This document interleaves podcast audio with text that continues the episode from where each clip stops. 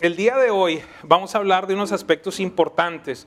¿Por qué razón? Porque quiero tratar de enfocarme en qué sucedió en la vida de Abraham desde el momento en el que Dios le dio la promesa hasta que esa promesa fue materializada. Y esa distancia, ese tiempo, ese lapso que sucede allí, que pasa allí, se llama precisamente como el, título del día de hoy, es, es ese tiempo de espera. Y muchas veces, por no decir siempre, es incómodo esperar, ¿verdad? ¿O hay alguien que le gusta esperar mucho? Tratemos de hacer un resumen rápido de la historia de Abraham. Ah, Dios se le aparece y le da una orden y una promesa. Le voy a pedir que me acompañe por un momento. Diga, conmigo, orden, y promesa. Dos cosas, dos cosas que Dios siempre va a estar haciendo en nuestra vida. Nos estará dando órdenes, instrucciones, pero también promesas. A Abraham o Abraham en ese momento obedece cuando tiene 75, así que no sabemos específicamente en qué instante de su vida fue dada esta promesa, pero, pero por allí, antes de, de, esos 75, a los 75 años sí sabemos que él contesta, que él responde, que él obedece. Hacia los 86, es decir, 14 años después, nace su hijo Ismael, su primer hijo, un hijo que no era el hijo de la promesa, pero fue un hijo que de alguna manera vamos a aprender el día de hoy de dónde surgió. Eso pasó a los 86. A los 99, cuando Abraham estaba muchacho todavía, se le aparece Dios de nuevo. ¿Y qué hace? Le vuelve a decir, ¿sabe algo? Eh, mis planes no han cambiado. Vengo a recordarte la orden y la promesa, a los 100 entonces tiene la posibilidad de ver con sus propios ojos esa promesa, ese hijo, y a los 175 años muere y dice la Biblia que murió en buena vejez. ¿Sabes algo? Tus días en la tierra, si terminan antes de que Jesucristo regrese, no tienen que ser en enfermedad, no tienen que ser en, mala condición. Si el Señor nos quiere llevar, vamos a decirle, Señor, ¿sabes qué? Que sea rápido, Padre, que sea mientras duermo, que sea, yo no sé cómo, pero que sea chévere, que sea bueno. Así que en, Génesis capítulo 12 podemos encontrar la referencia de esa promesa desde el versículo 1 hasta el versículo 4. Lo hemos hablado en las anteriores reuniones, voy a leerlo rápidamente. Dice, el Señor le dijo a Abraham, deja tu tierra, tus parientes, la casa de tu padre y vete a la tierra que te mostraré.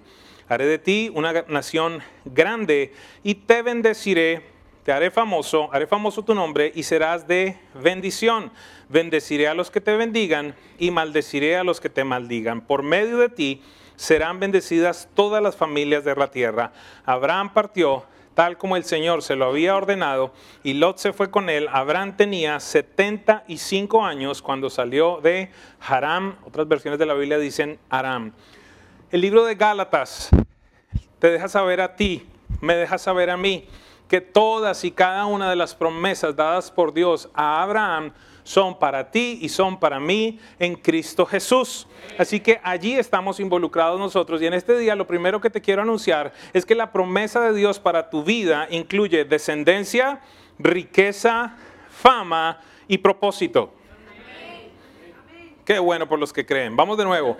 La promesa de Dios incluye descendencia, ¿verdad? Descendencia, riqueza, fama y propósito. Es lo que Dios dice y, quizás te incomoda, quizás eh, dice no veo la riqueza, no veo la descendencia, pero la promesa de Dios permanece siendo fiel. Y es lo que en este día aprenderemos por medio de la palabra. Así que quiero simplemente realizar una observación de lo ocurrido, una vez más repito, desde el momento de la promesa hasta el momento del cumplimiento. No sé qué tan real sea para ti este tema de tener promesas de parte de Dios. Ni siquiera, no conozco tu trasfondo, sé qué tan ah, normal sea para ti esto de escuchar la voz de Dios.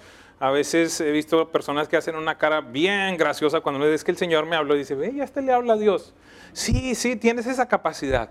Jesús dijo, mis ovejas oyen mi voz y me siguen. Es decir, tiene que ser normal para un hijo de Dios escuchar la voz de papá. Tiene que ser parte del diario vivir. Y si acaso tú dices, bueno, pues a mí aún no me habla, es seguramente porque no has leído la Biblia. ¿Por qué razón? Porque la primera, la manera más sencilla, más evidente, más clara como Dios habla es a través de su palabra. Así que si el día de hoy tú dices, no tengo promesas, yo te digo, abre la Biblia. Hay miles, literalmente miles de promesas. Es más, aquellos que quieran ah, apropiarse de promesas, hay unas Biblias que precisamente vienen con resaltadas todas y cada una de las promesas de Dios. Espero que la tengamos en la librería. No estoy vendiendo, no sé si está o si no, cómprela en Amazon o donde sea. Pero, pero Dios tiene promesas para ti. ¿Está bien? Muy bien. Así que ah, esta es una realidad. Y creo que uno de los aspectos que considero más difíciles en la fe es el periodo, el tiempo, el espacio que se genera en medio de la promesa y el cumplimiento. Y sabes algo, en la vida de Abraham sucedió de igual manera. Él vivió un tiempo muy largo de espera que le llevó la toma de decisiones no adecuadas, decisiones no saludables, de las cuales podemos aprender en este día. ¿Sabes? Este hombre es conocido como el padre de la fe y también tuvo que esperar. Es más, esto no lo dije en la primera reunión, pero lo entiendo por el Espíritu Santo. No hay manera de que tu fe crezca sin la espera. Hace parte. Es una de las materias en el curso de espera, una de las materias, en el curso de fe, perdón, una de las materias es la espera. Así que tratemos de aprender algunas cosas que sucedieron en la vida de Abraham. Número uno, y espero que, que alguno pueda decir, ay, qué bueno, qué bueno que me voy a sentir como una persona normal. Lo primero que vemos en la vida de Abraham fue la duda. Génesis 15, 2 y 3 dice lo siguiente. Dios se le presenta una vez más a Abraham y le está recordando. En todo este periodo de tiempo, de vez en cuando Dios se le aparecía a Abraham. Y aquí se le, aparece y entonces dice lo siguiente el verso 2. Pero Abraham le respondió, Señor y Dios, ¿para qué vas a darme algo si aún sigo sin tener hijos? ¿Y el heredero de mis bienes será Eliezer de Damasco? Como no me has dado ningún hijo, mi herencia la recibirá uno de mis criados. No sé si recuerda, la promesa de Dios implicaba descendencia, riqueza, fama y propósito. Para este momento de la vida de Abraham, al parecer solo se estaba manifestando la parte de la riqueza. Quizás era famoso ya en medio de algunos ámbitos, en medio de algunas poblaciones, en medio de algunos territorios. Pero, pero parece que este hombre entendía que había una riqueza mayor que la riqueza natural, y era la descendencia. ¿Por qué razón? Porque creo que él entendió claramente que no hay entierros con mudanza. Que verdaderamente la mayor herencia que nosotros podemos dejar está en el legado generacional. Y llega un instante de frustración, de duda. Llega un momento en el que Abraham dice, sabes que pues sí, lo que me has dicho se ha cumplido en parte. Pero lo más trascendente, lo más importante, que fue lo primero que me hablaste porque me dijiste que iba a ser padre de multitudes, no lo veo. Por ningún lado está apareciendo eso. Y, la verdad, Señor, sabes que pues, pues qué bueno que me bendigas, qué bueno que me hayas dado cosas, pero, pero la verdad no tengo a quien dejarle eso que me has dado. entendemos algo. Para este momento de la vida de Abraham es factible que hubiesen transcurrido unos 15 años. No sé si te puedes identificar. Mi esposa y yo nos podemos identificar con él porque porque a nosotros Dios nos dio una promesa de familia, de bebés, y pasaron 13 años para que se llevara a cabo la manifestación, para tener a Marianita en nuestros brazos. Y, en medio de ese proceso hubo muchas dudas, en medio de ese proceso hubo dolores, hubo pérdidas. Nosotros tuvimos la pérdida de un bebé. En medio de esos procesos había rabia, ¿Sabe cuándo había rabia? Había rabia cada vez. Llegó un momento ya que yo decía, ya no quiero más profetas, ya no quiero más visiones. Me molestaba en el momento en el que alguien ya venía y decía, ay, te, soñé con un niño. Yo, qué bueno, Dios te bendiga. Y, y a mi mujer, ay, te vi con esto y te vi con aquello y te vi con lo uno, ya, ya, ya. En mis conversaciones con Dios yo decía, papá, se está volviendo medio loca mi mujer. Todavía sigue con el cuento de cuál es la canción para el baby shower, que voy a presentarlo con no sé qué. Yo decía, ya pasó el tiempo, ya no va a pasar. La duda hace parte de tu humanidad, hace parte de tu sinceridad. Y sabes algo, la religión ha castrado los sentimientos que en determinado momento tenemos. ¿Por qué razón? Porque en el instante en el que te puedes sentir en un momento de flaqueza, en el instante en el que puedes sentir un momento de duda, no falta el religioso fariseo y póngale el nombre que quiera que viene a decirte, amado, por favor, cante que está en victoria, reprenda, ate y ate la lengua a usted. Porque somos rápidos, somos rápidos. No, no te desesperes, el Señor este, el Señor aquello. Llega un instante en el que es normal decirle, ¿sabes qué? Me, me sabe a cacho, espero que no sea una grosería en ningún lado. Me sabe mal cualquier cosa más, no quiero porque no he visto lo que Él me prometió.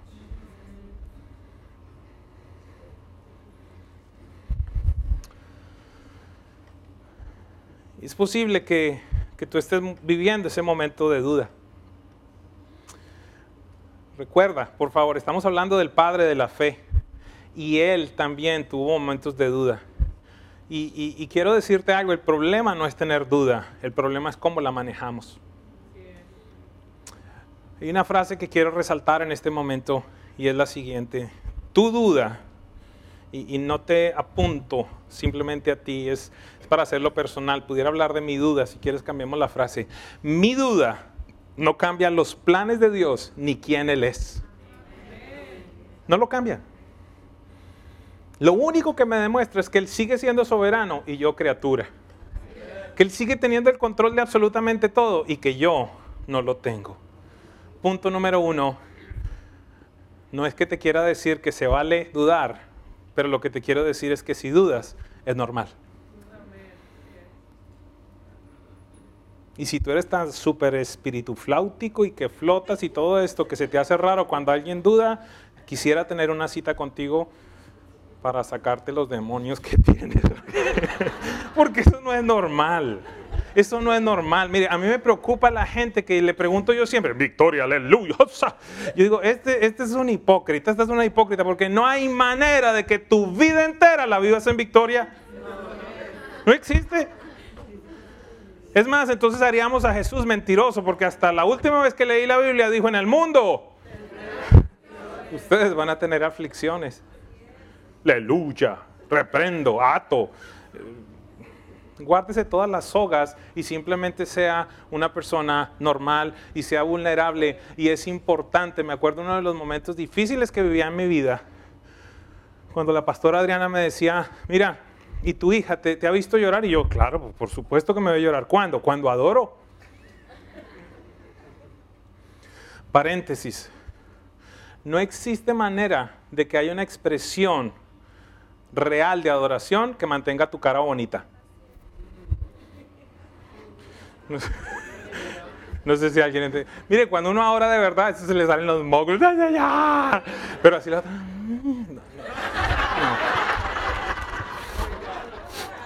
Ese era un paréntesis. ¿En dónde estaba? Ayúdenme, ¿en dónde estaba? Entonces, entonces la pastora Adriana me dice, ¿y ella te ha visto? Y yo le digo, sí, adorando. Y le dice, no, no, no, no, no. ¿Cuándo te ha visto a ti como papá? ¿Cuándo te ha visto en tu debilidad? ¿Cuándo le has dejado saber a tu hija que es normal sentirse triste, sentir la pérdida? Y nunca se me va a olvidar ese momento que viví con ella, en el que le decía, ¿sabes qué, hijita? Estoy triste porque mi mamá se murió. Estoy triste porque ya no está conmigo. Y empecé a llorar y ella entonces me tocaba con sus manitos y empezó a llorar conmigo. Fue un momento impresionante dejarle saber a mi hija que está bien llorar y está bien estar triste en determinado momento. Y que juntos, como lo dice muy bien Ana Carolina, juntos la vida es mejor. Punto número dos. La búsqueda de la solución humana. Génesis 16, verso 1 y 2 dice lo siguiente, Sarai, la esposa de Abraham, le, no le había dado hijos pero como tenía una esclava egipcia llamada Agar, Sarai le dijo a Abraham, el Señor me ha hecho estéril, por lo tanto, ve y acuéstate con mi esclava Agar. Tal vez por medio de ella podré tener hijos. Abraham se sacrificó y le dijo, bueno, Sara, si tú quieres, pues alguien lo tiene que hacer. Eh, ¿Estás segura? Pues no te preocupes, yo le meto mano. Eh, eh, ¿cómo, sería? No? Dígame, ¿cómo, cómo, cuadramos esto? Eh, y entonces dice la Biblia allí, Abraham aceptó la propuesta que le hizo Sarai. Increíble que, que yo creo que esta mujer en determinado momento dijo, Dios nos hizo una promesa, pero, pero vamos a ayudarle porque yo creo que está un poquito desmemoriado. Vamos a, vamos a ver cómo hacemos para que la promesa de Dios se manifieste y que Él no quede mal, porque ya la gente se ha enterado que nos dio una promesa. El, día, que, el día que le anunciamos a la iglesia que, que, que mi esposa estaba embarazada fue impresionante. Le estoy hablando del año 2010, se paró la iglesia, lloraba la iglesia, celebraba. Fue impresionante, impresionante, impresionante porque habían personas literalmente en el continente entero, en todos los países donde habíamos ido, orando por nosotros.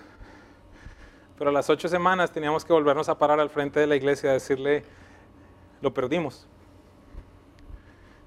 Y había una conversación que había en mi cabeza y Señor, ¿y qué va a pensar la gente de ti? ¿Y qué va a suceder con su fe? Y yo, yo estaba más preocupado con la gente que con el proceso de mi esposa y el mío. De alguna manera quería tratar de ayudarle a Dios para, no, para que no quedara mal. Y sabes algo, creo que es similar a lo que sucedió con Sara. Yo creo que algo similar pasó allí. Señor, quizás se te está olvidando lo que nos prometiste, pues, pues vamos a hacer algo. Ahí está Agar. Le voy a decir a mi marido que tenga relaciones con ella.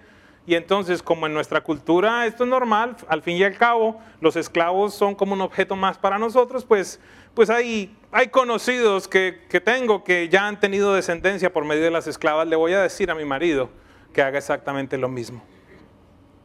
Génesis 16, 15 y 16 dice lo siguiente, Agar le dio a Abraham un hijo a quien llamó Ismael, Abraham tenía 86 años cuando nació Ismael. ¿Sabes algo? La aparente solución lógica puede alejarnos del plan y del cumplimiento de Dios para las promesas. No sé si hay alguien que se puede identificar conmigo. No sé si, si acaso tú eres de aquellos que inclusive tratas de santificar tus metidas de patas. ¿Por qué razón? Porque, porque de tu humanidad sale la solución. De tu humanidad salen, de tus ideas, de tu malicia, de lo que tú consideras que tiene que ser lo correcto, los tiempos correctos, la manera correcta. Desde allí, desde un corazón que está, entiendo, que está afanado, que está desesperado. Proverbios 13:12 dice que la promesa que se tarda enferma el corazón. Entonces hay muchas cosas que se están manifestando en tu vida que han nacido de un corazón enfermo, porque la promesa se ha tardado. Es una realidad, iglesia. Y aquí vemos cómo sucedió con ellos. Sara dijo, vamos a ayudarle a Dios para que no quede tan mal. Vamos a ayudarle a Dios para que se manifieste la promesa que Él nos dio. Y allí es donde llegamos al punto número 3 de la enseñanza de este día. Llegará el momento en el cual, una vez más, Dios nos recordará las promesas y las instrucciones que nos dio. ¿Por qué razón? Porque sus planes no cambian. Si usted ha leído en determinado momento el libro de Jonás, revise el capítulo 1, dice, y Dios se le apareció a Jonás y le dijo, y en el capítulo 3, la única diferencia que hay es, y Dios se le volvió a aparecer a Jonás y le repitió exactamente lo mismo. Porque los planes de Dios son eternos. Sin embargo, en nuestro afán, en nuestra duda, es factible que queramos meter la mano. Entonces, el punto número tres, Dios nos recuerda las promesas y las instrucciones. Dios en su misericordia nos volverá a recordar aquello prometido, nos dejará saber que no se ha olvidado, que no tiene un plan diferente, que su fidelidad es real, pero que hay cosas que deben pasar en nuestra vida antes de que se manifiesten las promesas. Y aquí yo quiero hacer énfasis en una frase que Andreina nos dijo esta mañana en el saludo. No te enfoques en la espera, enfócate en la compañía. Porque sabes algo, al final el único que no cambia es Él. Al final, el único que permanece igual es Él. Me acuerdo el momento en el que el médico estaba revisando a mi esposa en esa madrugada que estaba perdiendo el bebé. Y, lo miraba por un lado y lo miraba por el otro. Y revisaba para tratar de encontrar a ver si había algo. Yo le decía, mire si hay algo, si hay algo ahí, yo me, yo me pego de allí para reclamar, para orar. Hasta que él se volteó y nos dijo, ¿saben algo? Lo siento, pero, pero no hay nada. No hay nada. Dios fue tan hermoso que cuando, cuando nos montamos al carro, prendemos el radio y qué casualidad que la promesa, que la ah, canción que estaba sonando en ese momento en la emisora era la canción que mi esposa había escogido para presentarle el bebé. ¿Usted piensa que es casualidad? La misma canción. Yo llamé, el, gerente de la emisora ha sido un discípulo por años y lo llamé y le dije, mira, dime quién programa las canciones, quién estaba anoche eh, programando. Y me dijo, es un computador, hay más de 7000 canciones y el computador las programa y salen aleatoriamente. Tenía, tenía que saber que Dios me estaba dejando saber, yo estoy en control, yo no he cambiado el plan. Es difícil lo que estás viviendo, pero aún permanezco contigo. Es una realidad. Ese es el Dios en el que hemos creído. Así que nosotros necesitamos enfocarnos más en la compañía y no en el proceso de la espera. Hoy te quiero anunciar que no es sencillo esperar. Hoy te quiero anunciar que, si no tienes la, la, cordura, si no tienes la compañía del Espíritu Santo, podrás meter la pata como Abraham lo hizo. Esa pequeña decisión, entre comillas, hoy por hoy, el mundo aún, comillas, disfruta de lo que sucedió. De Ismael sale este pueblo árabe que está, porque Dios lo dijo, en conflicto constante con sus hermanos, será indómito, la mano de él estará en contra de la mano de sus hermanos. De allí sale todo lo que hasta hoy vivimos, por una pequeña noche, si acaso fue en la noche. Génesis 17.1 nos dice, cuando Abraham tenía 99 años, el Señor se le apareció y le dijo, yo soy el Dios Todopoderoso, vive en mi presencia y sé intachable.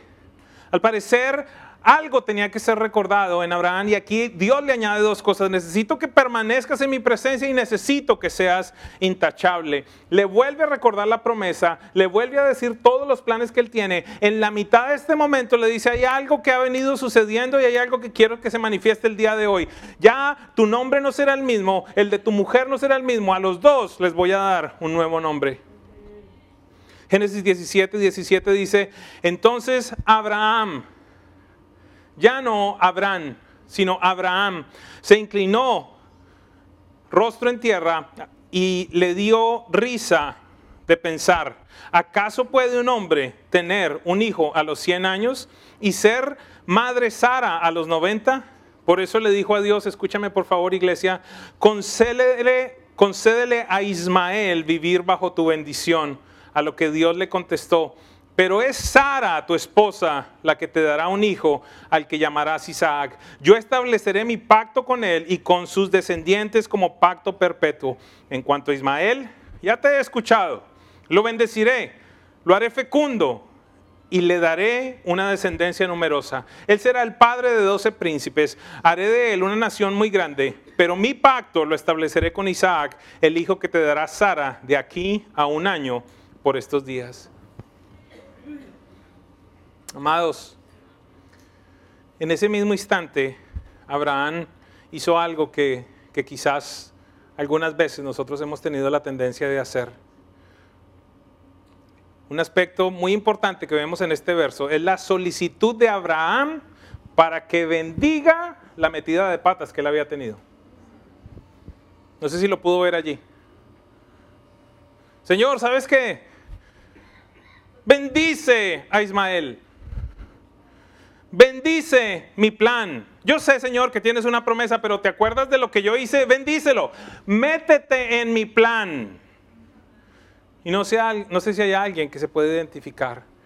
Y por eso te hablaba anteriormente que muchas veces tratamos de santificar nuestras metidas de patas.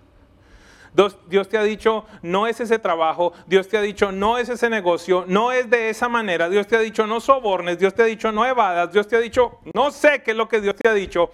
Y después de que te metes en ese caminar, entonces estás rogando a Dios para que Dios se meta en tus planes y Dios te vuelve a recordar y te vuelve a decir, no es a tu manera, es a mi manera.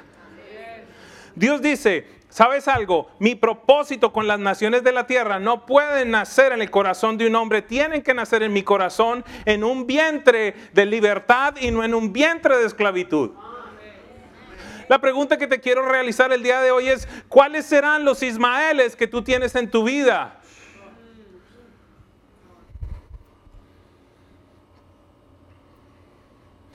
Porque tuvo que llegar un momento difícil para Abraham y fue decirle, ¿sabes qué? Saca de aquí a Ismael. Nunca, nunca, nunca, nunca una solución humana podrá reemplazar el plan divino. Nunca.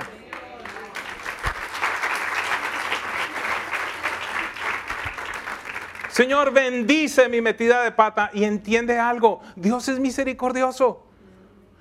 Dios es misericordioso, pero Él permanece diciendo, mi pacto por allí no viene. Yo lo voy a bendecir, lo voy a hacer cabeza de doce tribus, voy a, lo voy a hacer fecundo, pero mi plan, mi pacto, mi propósito viene de tu mujer, la estéril, que yo le voy a abrir el vientre.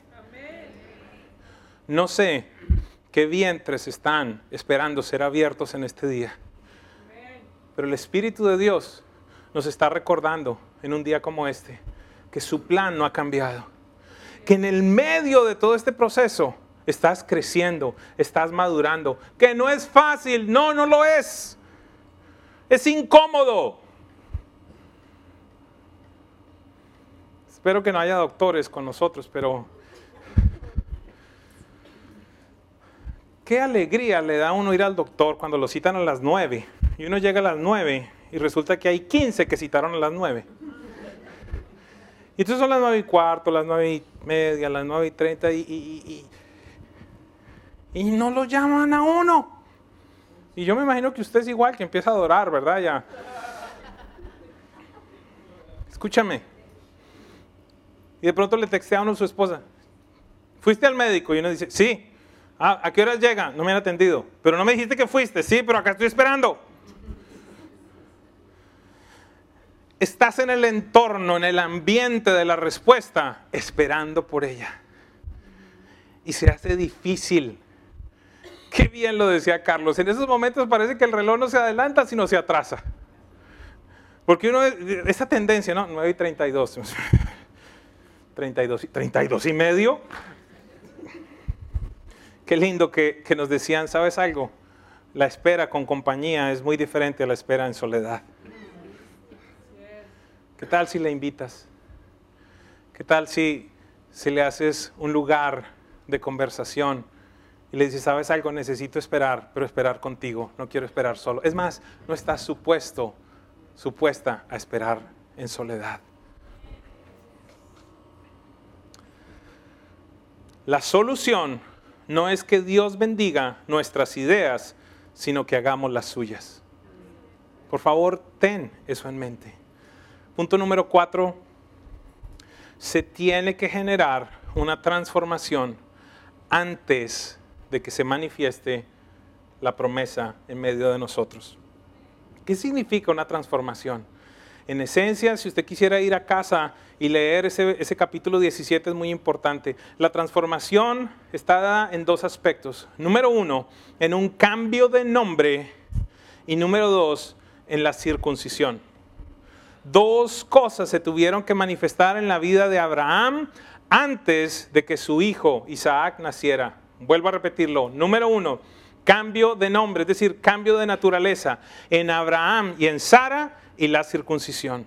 Génesis 17, 22 al 27 dice, cuando Dios terminó de hablar con Abraham, se retiró de su presencia, ese mismo día Abraham tomó a su hijo Ismael, a los criados nacidos en su casa, a los que había comprado con su dinero y a todos los varones que habían en su casa. Ese no era un buen día para ir a visitar a Abraham.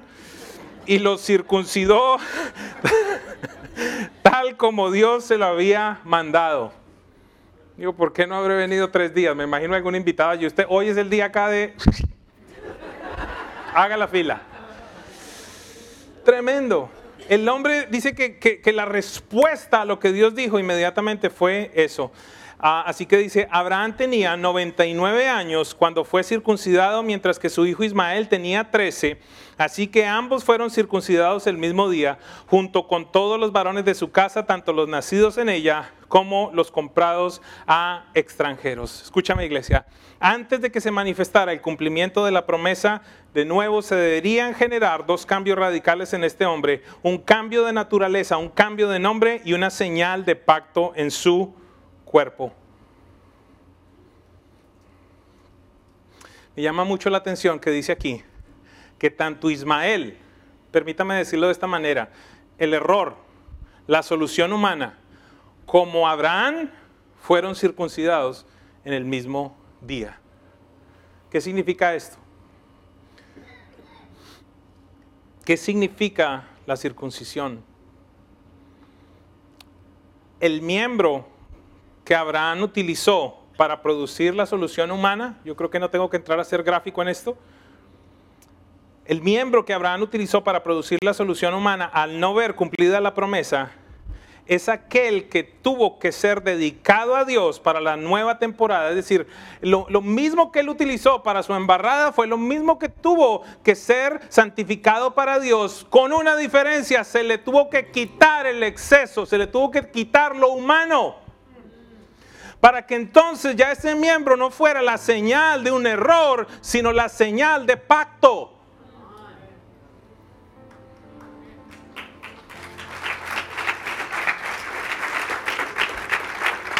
¿Qué, significa esto en términos, términos normales? Dios dijo, mira, yo voy a hacer un pacto contigo, yo voy a ser tu Dios, ustedes van a ser mi pueblo. Y lo que deseo de ustedes es que a todo varón a los ocho días, cuando nazca, le van a quitar el prepucio.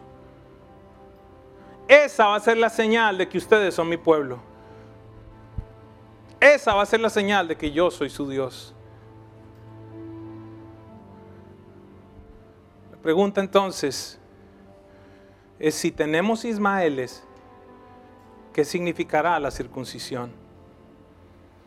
¿Qué será eso que sobra en nuestra vida que el día de hoy tiene que ser circuncidado, tiene que ser removido de nuestra vida para que entonces en vez de una vergüenza se convierta en un testimonio para Dios? Número uno, número dos, tuvo que existir un cambio en la naturaleza. ¿Qué significa esto? La espera es el mejor maestro que existe en el desarrollo de carácter. Hay cosas que tú no aprendes en la vida, sino solamente a través de la espera. Es más, la palabra de Dios dice que la multitud de pruebas, ¿qué es lo que produce? Ayúdeme, paciencia y la paciencia que produce carácter probado. De llamarse Abraham, padre enaltecido, permítamelo ponerlo de esta manera, padre soberbio, padre, padre engrandecido, padre agrandado, como los argentinos, eh, dice, dicen ellos, ¿verdad? No estoy diciendo que los argentinos sean agrandados. Ellos utilizan ese término para no meterme en problemas. Le dicen a la gente, este es un agrandado. Padre enaltecido, cambia el nombre a Padre de multitudes. Y escúchenme, señoritas y señoras. En el caso de la esposa también hay un cambio de nombre.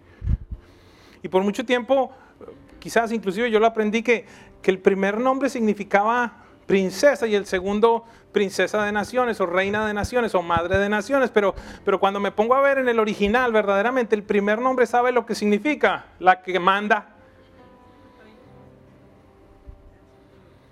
la cabeza.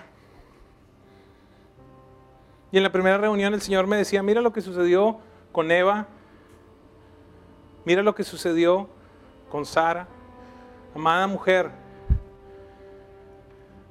tú no has dimensionado la influencia que tienes en la toma de decisiones de los hombres.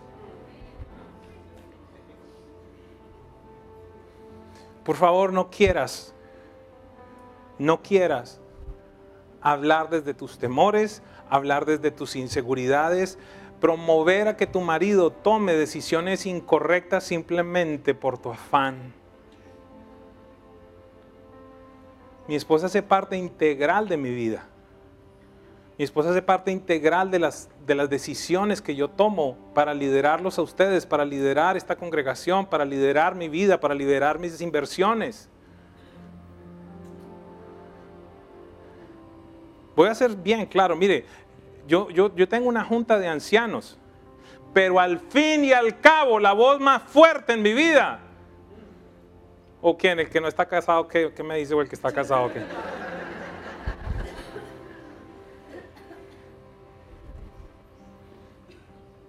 No porque sea un tontarrón. Es porque entiendo que al lado tengo una mujer de Dios.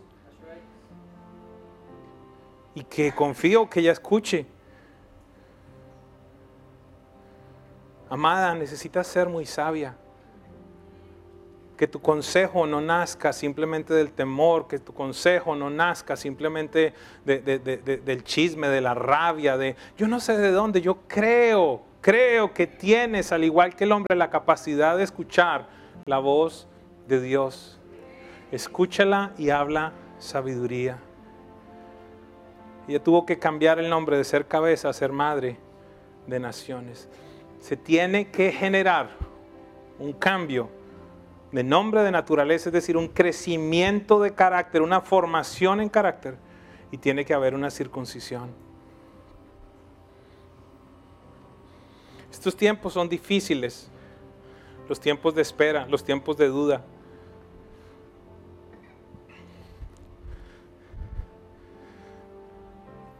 No recuerdo, quizás marzo del 2016, por allí, me paré al frente de ustedes anunciarles lo que Dios había, donde Dios nos había llevado, que habíamos podido firmar el contrato de una propiedad presentamos los papeles a la ciudad, presentamos eh, eh, los planos, hicimos una cosa, hicimos la otra, el, parqueo estaba bien, la zonificación estaba bien. Eh, empezamos el proceso con el banco, el banco nos dijo, ustedes están bien, están calificados, vamos a pasar sin problema, todo fue saliendo perfectamente. en la semana del cierre los abogados están revisando todo y dicen, hey, espérate, hay un problema con, con una contaminación en el suelo. Algo que yo no veía, algo que yo no había visto. Habíamos pasado un, ah, un cuestionario ambiental al vendedor y él había declarado allí que, que no tenía ningún tipo de problema la propiedad.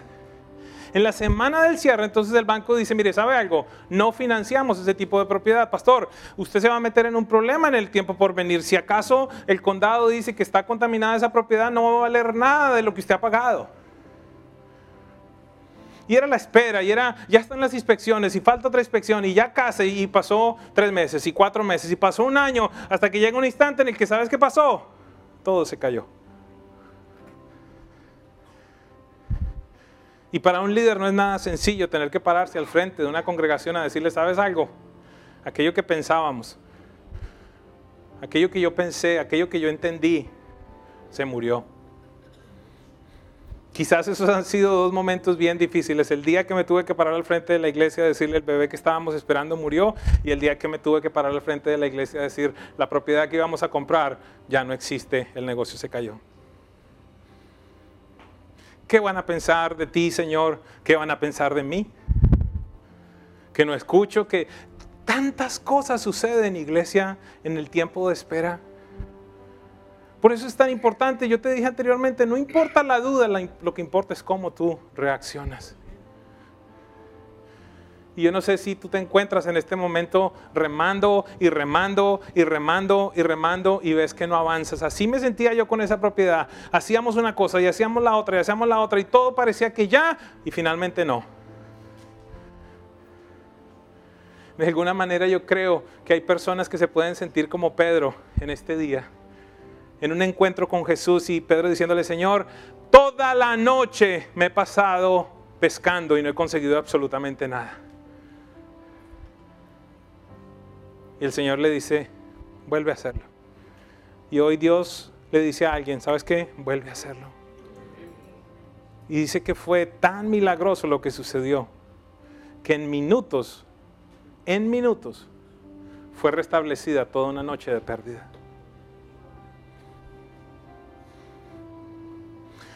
Perdemos esa propiedad o ese negocio, gracias a Dios no perdimos un solo dólar. En el mes de febrero, en el mes de marzo, aparece otra propiedad. Se empiezan a agilizar todas las cosas. Mi sueño de, tener una propiedad de 13 mil pies cuadrados, de 10 mil en un primer piso, eh, decíamos, wow, eso es súper grande, wow, eso va a ser impresionante. Y resulta que Dios decía, no, es muy pequeño. Y entonces de estar allí nos pasa una propiedad de 28 mil pies, de tener 164 parqueos a una propiedad que tiene 995 parqueos, de estar de alguna manera un poquitito escondida, estar en la mitad del Doral, en la mitad de Miami, con una salida al lado del Expressway, todo totalmente diferente. Y empezamos a caminar en ese proceso. El precio. La propiedad anterior la habíamos cerrado en 155 dólares el pie cuadrado. Aparece esta propiedad. Aquellos que han estado con eh, el proceso de compra sabrán lo que les voy a, lo que les voy a anunciar. 109 dólares con 80 centavos el pie cuadrado. No existe, no existe ni siquiera una, cosa que esté en ruinas en, en el peor de los vecindarios de Miami. No era lógico el precio. Todo se empieza a hacer, todo se empieza a planificar y pum, surge el primer problema. Sí, tiene 995 parqueos, pero en el instante en el que haya una congregación allí, con un auditorio para mil personas, esos parqueos no van a funcionar. ¿Por qué? Porque el condado requiere que haya parqueos para todo lo que hay allí me reúno con los arquitectos, me reúno con los ingenieros, ya estaba a punto de empezar un proceso con abogados porque me dijeron quizás una audiencia, pero es un proceso de seis meses, ocho meses, de, de audiencias, de que la gente apruebe. Y el vendedor queriendo, obviamente, terminar el negocio. Nada se daba. Y allí de nuevo Dios viene y me recuerda sus promesas y me dice, ¿sabes qué? Quiero que vayas al condado. Yo no tenía ni idea en dónde quedaba el condado, no tenía ni idea de dónde tenía que ir. Pero dije, Señor, en esa palabra, como Pedro, en tu palabra voy a botar las redes otra vez. Lunes a primera hora me voy al lugar donde me dicen que tengo que ir, una persona de la iglesia me acompaña. Llego allá y la primera noticia que recibo de parte de la mujer es, los días lunes solamente se atienden por cita, usted no tiene cita, no lo vamos a atender, y adicionalmente solo se atienden a los arquitectos. Yo sabía que Dios me había dicho algo, le dije, yo necesito que alguien me atienda. Me dice, bueno, si quiere, tome asiento y espere, y de pronto si alguien le atiende, pues lo llamamos. Eran como las 7 y 45. A las 7 y 50 me llama y me dice, mire, hay una cita a las 8, ¿la quiere? Y yo, mm, déjeme pensar. Eh, ok, sí. A las 8 me llama y me dice, vaya al módulo tal. Cuando voy al módulo ese, sale un señor y le explico y le digo, mire, queremos edificar una iglesia, la propiedad está aquí, está allí, es de esta manera, de lo uno, lo otro, pero ustedes como condado hicieron un cambio en, el requerimiento de parqueos. Años atrás ustedes pidieron entonces ahora que haya más parqueos por menos pie cuadrado para un auditorio como el que nosotros necesitamos para las oficinas. Si yo pongo la congregación allí, en vez de 995 parqueos que tiene el local, voy a necesitar 1100. Este señor me contesta y me dice, pastor, ¿y si yo honro la ley anterior, ¿les sirve? Yo le digo, déjeme ver, meto los números y qué sucedió, que en vez de 1100 parqueos, entonces ahora necesitaba 950 parqueos. Y le dije, sí, sobran 45. Entonces me dice, ok, eso es lo que yo voy a hacer. Le voy a autorizar el uso anterior y adicionalmente a eso, pastor, ¿sabe algo? Le voy a pedir solo los parqueos para el auditorio, no le voy a pedir los parqueos para las oficinas, no le voy a pedir los parqueos para los salones de los niños. Y yo dije, gloria a Dios. Me dice entonces, escríbame un email, este es mi email, y yo le contesto para que le quede por escrito. Y yo, pues como no soy arquitecto ni, pues para mí fue normal, yo dije, ay, tan buena gente este tipo. Escribo, me escribe, me confirma y me dice, voy a probarlo de esta manera, solo le voy a pedir los puestos de estacionamiento para el auditorio. ¿Por qué era importante esto? Porque de eso dependía si comprábamos o no comprábamos este edificio. De nada servía el precio, de nada servía la ubicación si el local no tenía los parqueos para que ustedes y yo nos parqueemos. Entonces me vuelvo a reunir con los arquitectos y les digo, ya solucionamos. Y me dice, ¿qué solucionó? Ya, ya podemos continuar adelante. Y le dice, ¿y cómo? Dice, no, el condado ya me dijo que sí. Me dijo, mire, como diciéndome, yo sé tanto. Eh, eso no es así de sencillo. Le dijeron y después cuando pasemos los planos, pues le van a decir que no. Y le dije, no, no, no, me mandaron un email. ¿Cómo que le mandaron un email? ¿Y quién le mandó un email? Y le dije, un señor. Entonces le dije, mire, este señor James Bayer. El director de Sony and Planning del condado le mandó un email. Le dije, sí, ese fue el que me atendió. ¿Y cómo hizo para tener una cita con este señor? Le dije, no sé, fue el que salió cuando yo fui. Me dice, es imposible que pase eso. Me decía, me decía uno de los arquitectos, él es la única persona en todo el condado que tiene la autoridad para hacer ese tipo de modificaciones. Qué casualidad que ese día que voy sin cita y que sale alguien a atender a un hombre que no es arquitecto, sale el jefe de todo el condado a decir, pastor, ¿le sirve si honro la ley anterior por usted? Ese es el Dios en el que hemos creído. Pero sabe algo, en medio de todo ese proceso hubo pérdidas, en medio de todo ese proceso hubo vergüenza. No era sencillo pararme delante de ustedes a decirles, ¿sabe algo? Eso que soñamos, eso que dijimos, fuimos a orar, se cayó. La duda, el tiempo, el pararme al frente de ustedes a decirles, ¿sabe algo? Estamos a punto de cerrar, necesito que hagan un esfuerzo financiero. Y todos hicimos un esfuerzo financiero grandísimo para después salir a decirles, no. Pero todo eso Dios lo utilizó para qué? Para que ese año fuera el año que más dinero pudimos recaudar y entonces estar preparados para la compra del edificio. ¿Y sabes qué ha pasado, iglesia? Empezamos todo este proceso. No sé si hay unas fotos de todo lo que hemos venido haciendo. Esta semana nos, nos ah, enviaron ya las facturas de los costos de impacto. ¿Qué quiere decir eso? Está totalmente certificado, los, los, los permisos de zoning, todo ha sido aprobado y ya no hay manera de devolver absolutamente nada. Todo lo que ese hombre prometió ya está por escrito, está, está dado todo, ya, ya pagamos. Y claro que son unas facturas grandes, 12 mil por un lado, 16 mil por el otro, 50 mil una cosa, 60 mil por la otra. Pero ¿sabe qué ha hecho Dios? Casi ni te hemos, hemos tenido que tocar las reservas. De su fidelidad, iglesia, de su fidelidad Dios se ha encargado.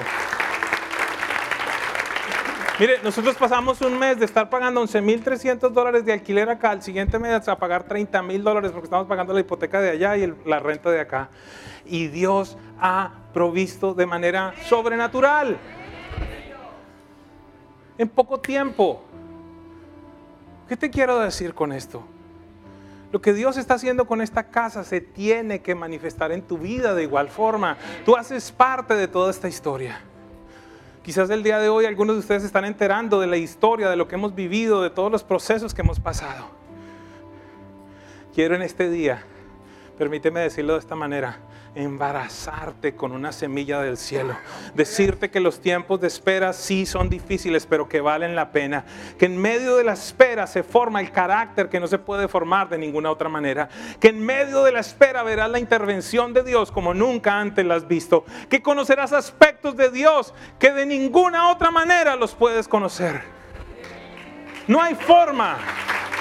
No hay forma de conocer del carácter de Dios si no es en el tiempo de la espera. Te engañaron si te dijeron que la vida cristiana estaba exenta de dolores, de pruebas, de fracasos muchas veces. Eso hace parte, eso hace parte de tu testimonio. Eso hace parte de tu historia con Dios. Eso hace parte de tu caminar con Dios.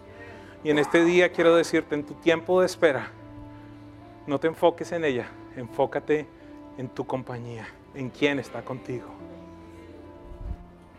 No sé qué promesas Dios tiene puestas delante de ti. Si acaso este día tú me dices, no, no tengo, no tengo conciencia de tener promesas, abre tu Biblia. Empieza a indagar en cuáles son los planes que Dios tiene para ti. No utilices esto que te voy a decir como manipulación ni como un método. Pero las personas de enlace al final de las reuniones están llenas del Espíritu Santo. Y no han sido pocas las personas que me han venido a decir, un día que pasé al frente, fulano, fulana, profetizó algo sobre mi vida y acá está el cumplimiento de ese momento. Dios puede utilizar a la gente para darte una palabra de instrucción, para darte una palabra de aliento. No es, es, es, tan impresionante cuando la gente no te conoce y tú escuchas a Dios mismo interviniendo en tu circunstancia. Dios habla, Dios continúa hablando y en este día creo que Él nos está hablando a todos y cada uno de nosotros para decirnos, ¿sabes algo? En el tiempo de la espera yo estoy contigo. En el tiempo de la espera estoy formando carácter y verás porque verás porque verás tu promesa cumplida porque yo no miento ni me arrepiento.